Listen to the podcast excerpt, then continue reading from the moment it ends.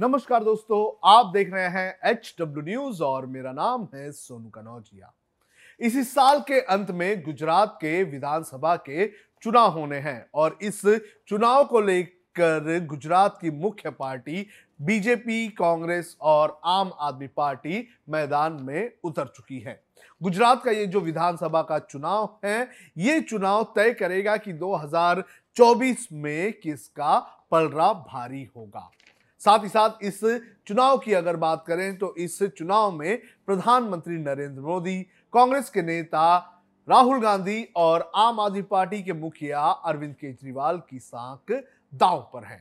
लेकिन गुजरात के मुसलमान किसे अपनी पहली पसंद मानते हैं, ये मैं आपको इस खबर में बताऊँगा।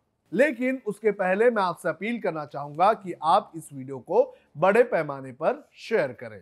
जब भी गुजरात का नाम सामने आता है तो गुजरात के मुसलमानों की चर्चा होती है और जब चुनाव का माहौल हो तो ये चर्चा और भी गर्म हो जाती है। मेरे हाथ में एबीपी न्यूज़ की एक रिपोर्ट है। और इस रिपोर्ट में एबीपी न्यूज़ और सी वोटर्स ने सर्वे करके ये जानने की कोशिश की है कि गुजरात के मुसलमानों की पहली पसंद कौन सी पार्टी है। एबीपी न्यूज़ और सी वोटर्स ने अपने इस सर्वे में लगभग पैंतीस हज़ार मुस्लिम वोटर्स से बातचीत की और बातचीत करने के बाद उन्होंने समझा कि उनकी पहली पसंद क्या है। ये सर्वे क्या है?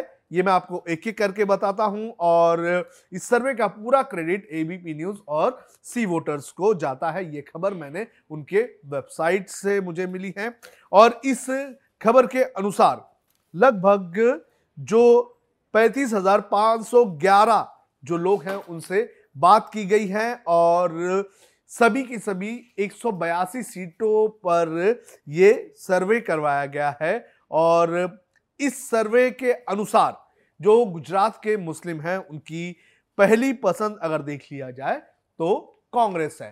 कांग्रेस को सबसे ज़्यादा गुजरात के मुसलमान इस वक्त पसंद करते आ रहे हैं। जो सर्वे सामने आया है, वो सर्वे ये बताता है कि भारतीय जनता पार्टी, जो यहाँ पर पिछले 24 सालों से सत्ता में बैठी हुई है, उसे 23 प्रतिशत जो मुस्लिम हैं, वो सही पार्टी समझते हैं और उसके पक्ष में खड़े हैं। वहीं अगर बात करें कांग्रेस, जो इस वक्त गुजरात की मुख्य विपक्षी पार्टी है तो कांग्रेस को लगभग 45 प्रतिशत मुसलमानों का समर्थन इस सर्वे में देखने मिला है। आम आदमी पार्टी की अगर बात करें, जो इस वक्त गुजरात में काफ़ी ज़्यादा कैंपेनिंग कर रही है तो गुजरात के 30 प्रतिशत जो मुस्लिम हैं वो आम आदमी पार्टी को मौका देना चाहते हैं। वहीं अन्य की अगर बात करें तो अन्य को दो प्रतिशत जो गुजरात के मुस्लिम वोटर्स हैं, वो पसंद कर रहे हैं। तो मुस्लिम वोटर्स की अगर बात करें तो उनकी पहली पसंद कांग्रेस नज़र आ रही है। लेकिन पिछले चुनाव में जब हम जाते हैं तो पिछले चुनाव में हम देखते हैं कि कहीं ना कहीं जो आम आदमी पार्टी अब मैदान में उतर चुकी है, वो कांग्रेस का एक तरह से वोट खाती हुई नज़र आ रही है। अगर आम आदमी पार्टी नहीं होती तो गुजरात में कांग्रेस का जो परसेंट इस ओपिनियन पोल में देखने मिला है, वो हो सकता था कि बढ़ जाए।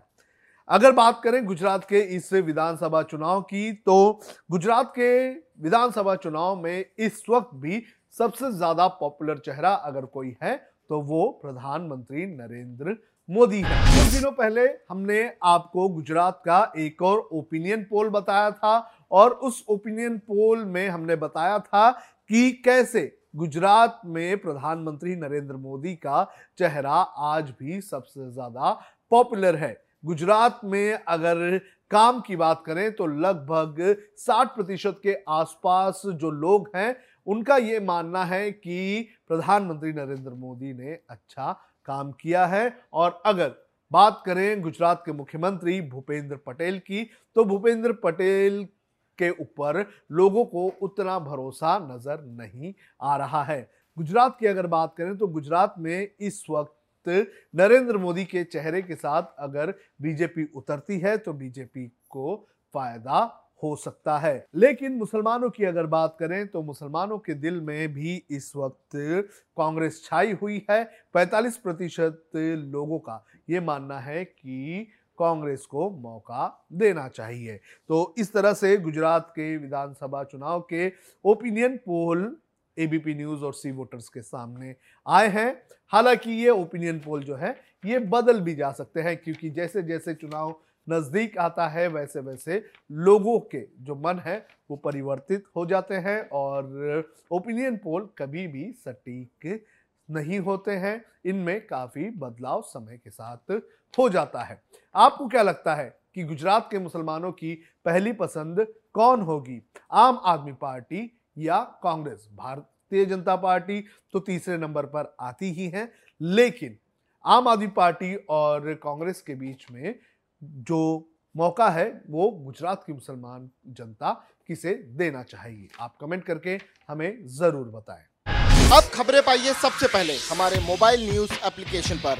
एंड्रॉइड या आईओएस प्लेटफॉर्म पर जाइए एच डब्ल्यू न्यूज़ नेटवर्क को सर्च कीजिए, डाउनलोड कीजिए और अपनी सुविधानुसार भाषा का चयन कीजिए।